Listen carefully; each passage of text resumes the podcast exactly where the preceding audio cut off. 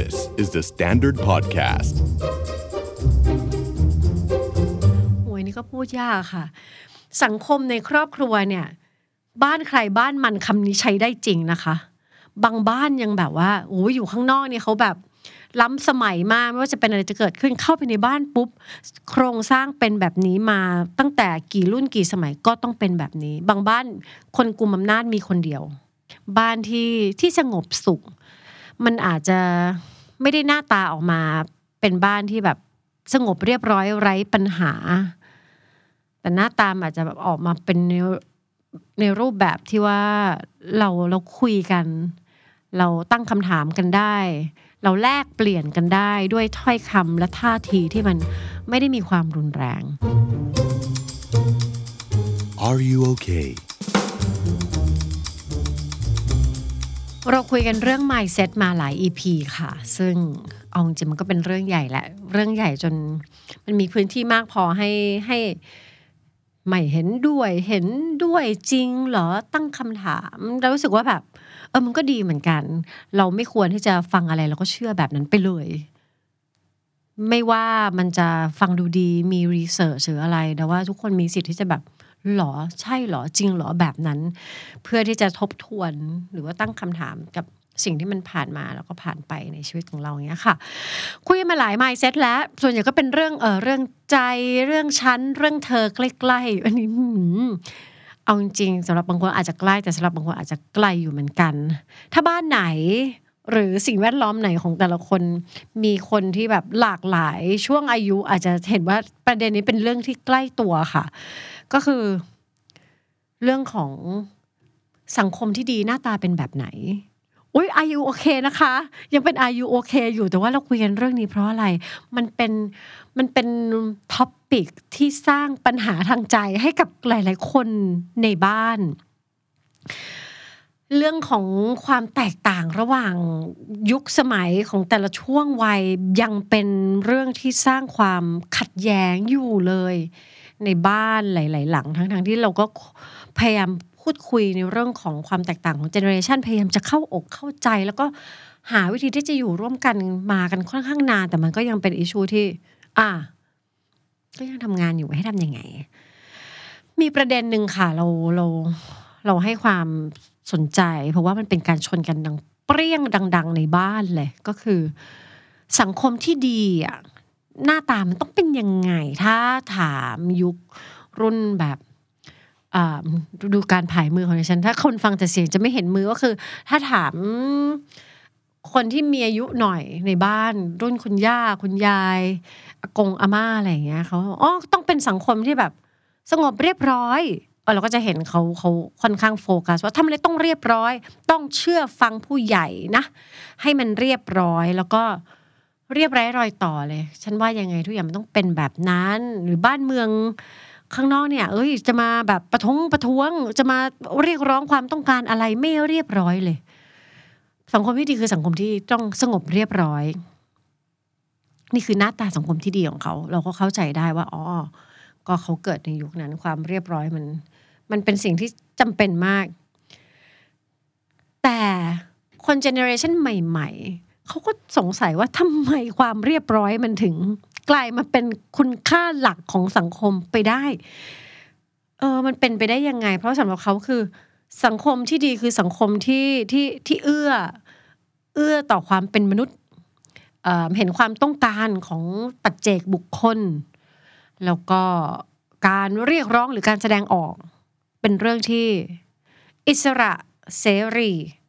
เกิดขึ้นได้ เพราะฉะนั้นหน้าตาของการเรียบร้อยเงียบๆเอาไว้ อาจจะไม่ใช่หน้าตาของสังคมที่ดีของของ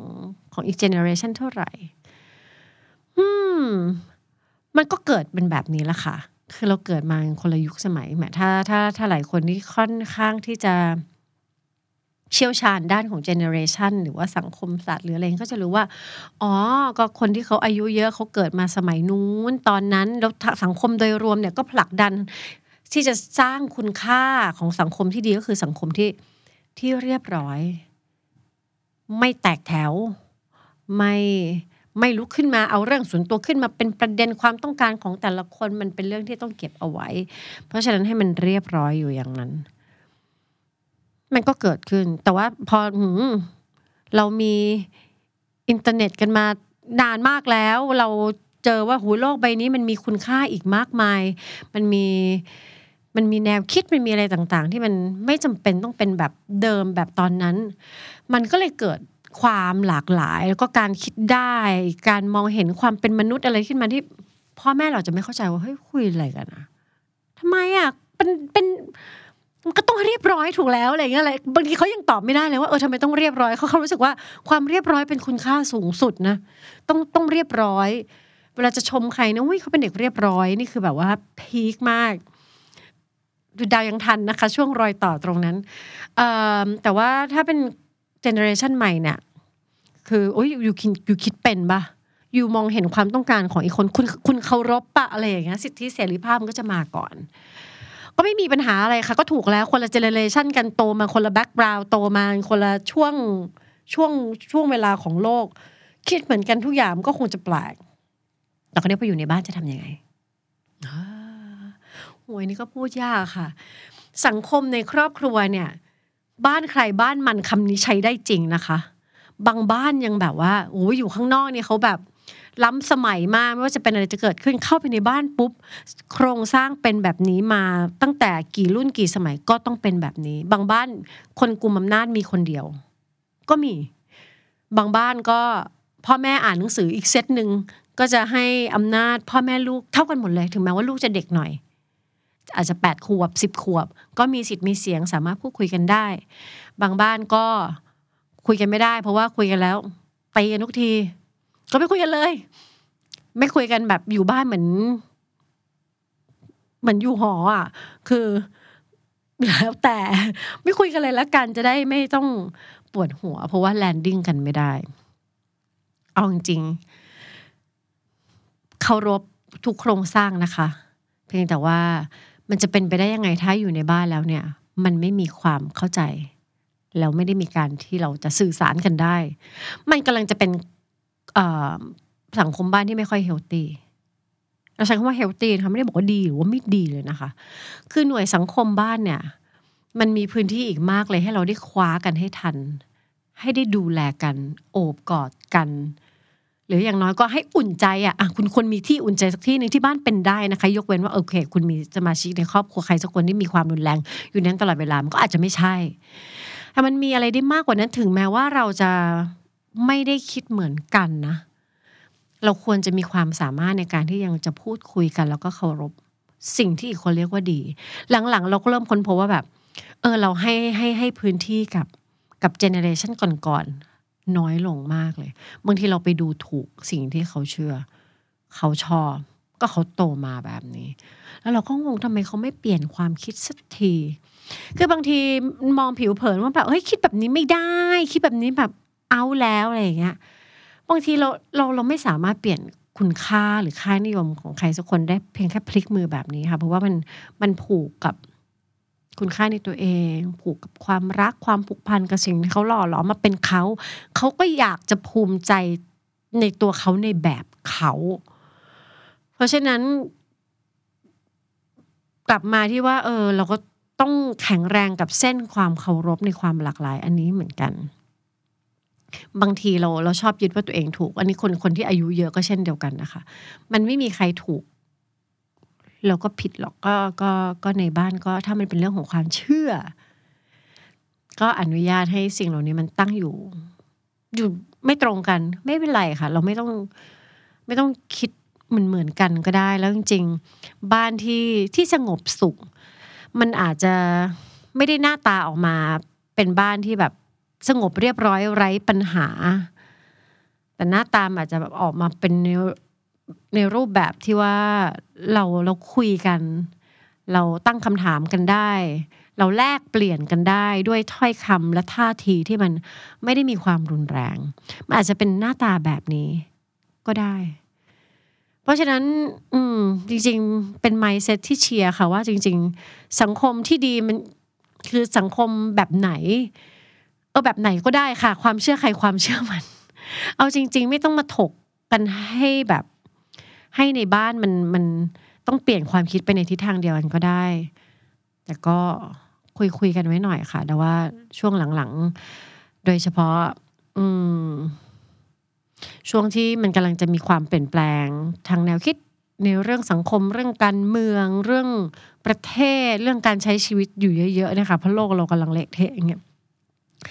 หลายคนลดแรงเสียดสีด้วยการไม่คุยกันเลยดีกว่า อะคุยกันไปก็ทะเลาะโหยไม่อยากให้ไม่อยากให้ถอดใจกับตรงนี้เลยค่ะ มันมีทางไหนไหมคะ ที่คุยแล้วจะไม่ทะเลาะ เออ ถ้ามีเนี่ย เชียร์ให้ลองได้ได้ลองทำดูเลยหลังๆ ตอนที่ทำเซสชั่นวันออนวันก็จะเจอแบบ หลายคนทะเลาะกันกับคนในบ้าน ด้วยด้วยด้วยเรื่องที่เป็นอุดมคติก็เออ มันต้องเป็นแบบนี้ เท่านั้นแลวอีกคนก็แค่มีความเชื่ออีกแบบ เท่านั้น และสุดท้ายความสัมพันธ์ที่ก่อร่างสร้างตัวกันมายาวนานในบ้านก็ ก็แหลกสลายไป ด้วยด้วยเรื่องเชิงอุดมคติแบบนี้แต่ว่ามันมันดีค่ะที่ที่เราเราตอบได้ว่าเราอยากได้สังคมที่ดีคือสังคมแบบไหน เราก็ผลักดันกันไป ก็อย่าลืมว่าเราก็อยู่ในประเทศที่ประชาธิปไตยเราก็มีพื้นที่ให้กับความคิดที่หลากหลายหน่อย ก็น่าจะโอเค อย่างน้อยเราก็ปรับพื้นที่ในบ้านให้เป็นพื้นที่ที่คุยกันได้ ไม่ใช้ความรุนแรงในการสื่อสาร แล้วก็ไม่ข้ามเส้นของใครของมัน บ้านที่สุขสงบ อาจจะไม่ใช่บ้านที่ เรียบร้อย หรืออาจจะไม่ใช่บ้านที่ต้องแบบพูดแต่เรื่องความต้องการ หรือคุณค่าของมนุษย์ตลอดเวลาเป็นอะไรก็ได้ค่ะ หาคอมบิเนชัน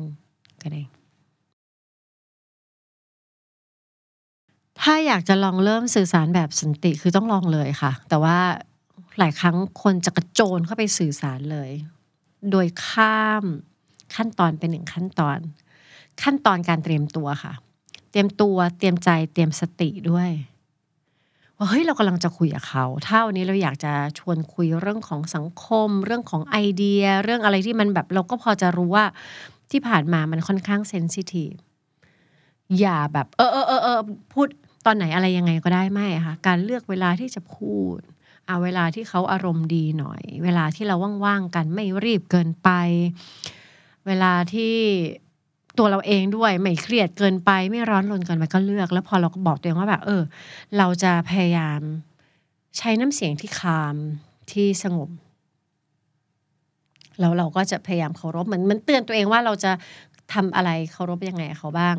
เราก็ค่อยๆเปิดคำถามปลายเปิด หรือชวนเขาคุยอะไรบางอย่าง แล้วก็คอยสังเกตสัญญาณดีๆ ว่า เฮ้ย ถ้ามันมีอะไรที่มันเริ่มคุกรุ่นขึ้นมาอะไรอย่างเงี้ยค่ะ บางทีเราจะไม่ต้องคุยกันทีเดียวจบ คุยให้มันเป็นผ่านๆก็ได้ คุยแค่คุยนะคะ เราไม่ได้หาคำตอบที่ถูกที่สุด เราไม่ได้ทำโจทย์เลขเราเราเราใช้ชีวิตกันอยู่ เพราะฉะนั้นคุยเพื่อเพื่อคุย คุยเพื่อเรียกแลกเปลี่ยนบางทีมันก็โอเค ไม่ต้องหาข้อสรุป ไม่ต้องพยายามทำแนวคิดของฉันให้ดีกว่าของเธอ หรือไม่ต้องไปพยายามหักล้างแนวคิดของเธอ เราไม่ได้กำลังจะโต้วาที ยกเว้น เราจะติดกับในการโน้มน้าวปะ เราจะติดกับในการโน้มน้าวไหม ถ้าคิดได้แบบนี้ก็ดีค่ะ อย่าโน้มค่ะ มีใครอื้อหือดาวเนี่ยเอาเอาโดยส่วนตัวเราเป็นคนเกลียดการถูกโน้มน้าวมากเลยเรารู้สึกว่าเดี๋ยวเราจะจัดการหรือตัดสินใจจะทำเอง อย่ามาโน้มจินตนาการการโน้มอย่างนี้ มันโน้มอะคือแบบ โอ้แบบเฮ้ยการโน้มน้าวเรารู้สึกว่าเป็นการข้ามเส้นอย่างรุนแรงมากเลยมันเป็นส่วนหนึ่งของการ manipulate ต่อการโน้มน้าวเออการโน้มน้าวมันก็มานิปเลตประมาณหนึ่ง แต่ก็เข้าใจว่าในชีวิตในหลายอาชีพเราก็ใช้สิ่งนี้กัน หรือเราก็อยากให้ทุกคนมาทำในแบบของเราเพื่อผลประโยชน์บางอย่างอะไรอย่างเงี้ยค่ะ เพราะฉะนั้นให้มั่นใจว่าไม่โน้มน้าวไม่ ไม่ทำร้ายกัน ไม่ข้ามเส้น เอาแค่นี้แหละ แต่เตรียมตัวเตรียมใจไปก่อน คุยเรื่องนั่นนู่นนี่เอออไปเขาก่อนก็ได้แล้วเราก็ไม่ต้องอินเสิร์ตหรือแบบเสนอความคิดเห็นตัวเองตลอดก็ได้ค่ะ งด opinion เรา สกิลสำคัญก็คือการยอมรับให้ได้ว่ามันมันต่างกันหรือเปล่าเอาเห็นไหมมันไปออกมาคำตอบมันแบบซิม p พมาก ก็แค่ยอมรับให้ได้ว่า เราเป็นคนละคนกันเราต่างกันเท่านั้นเลย เขาจะยังชอบดูข่าวช่องที่เขาชอบดู เราก็ไม่ดูทีวี เราก็ไม่ดูทีวีในแบบของเรา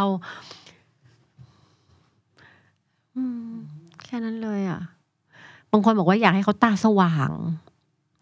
เดี๋ยวถ้าเขาอยากสว่างเดี๋ยวเขาสว่างเองค่ะเดี๋ยวให้เขาจัดการตัวเอง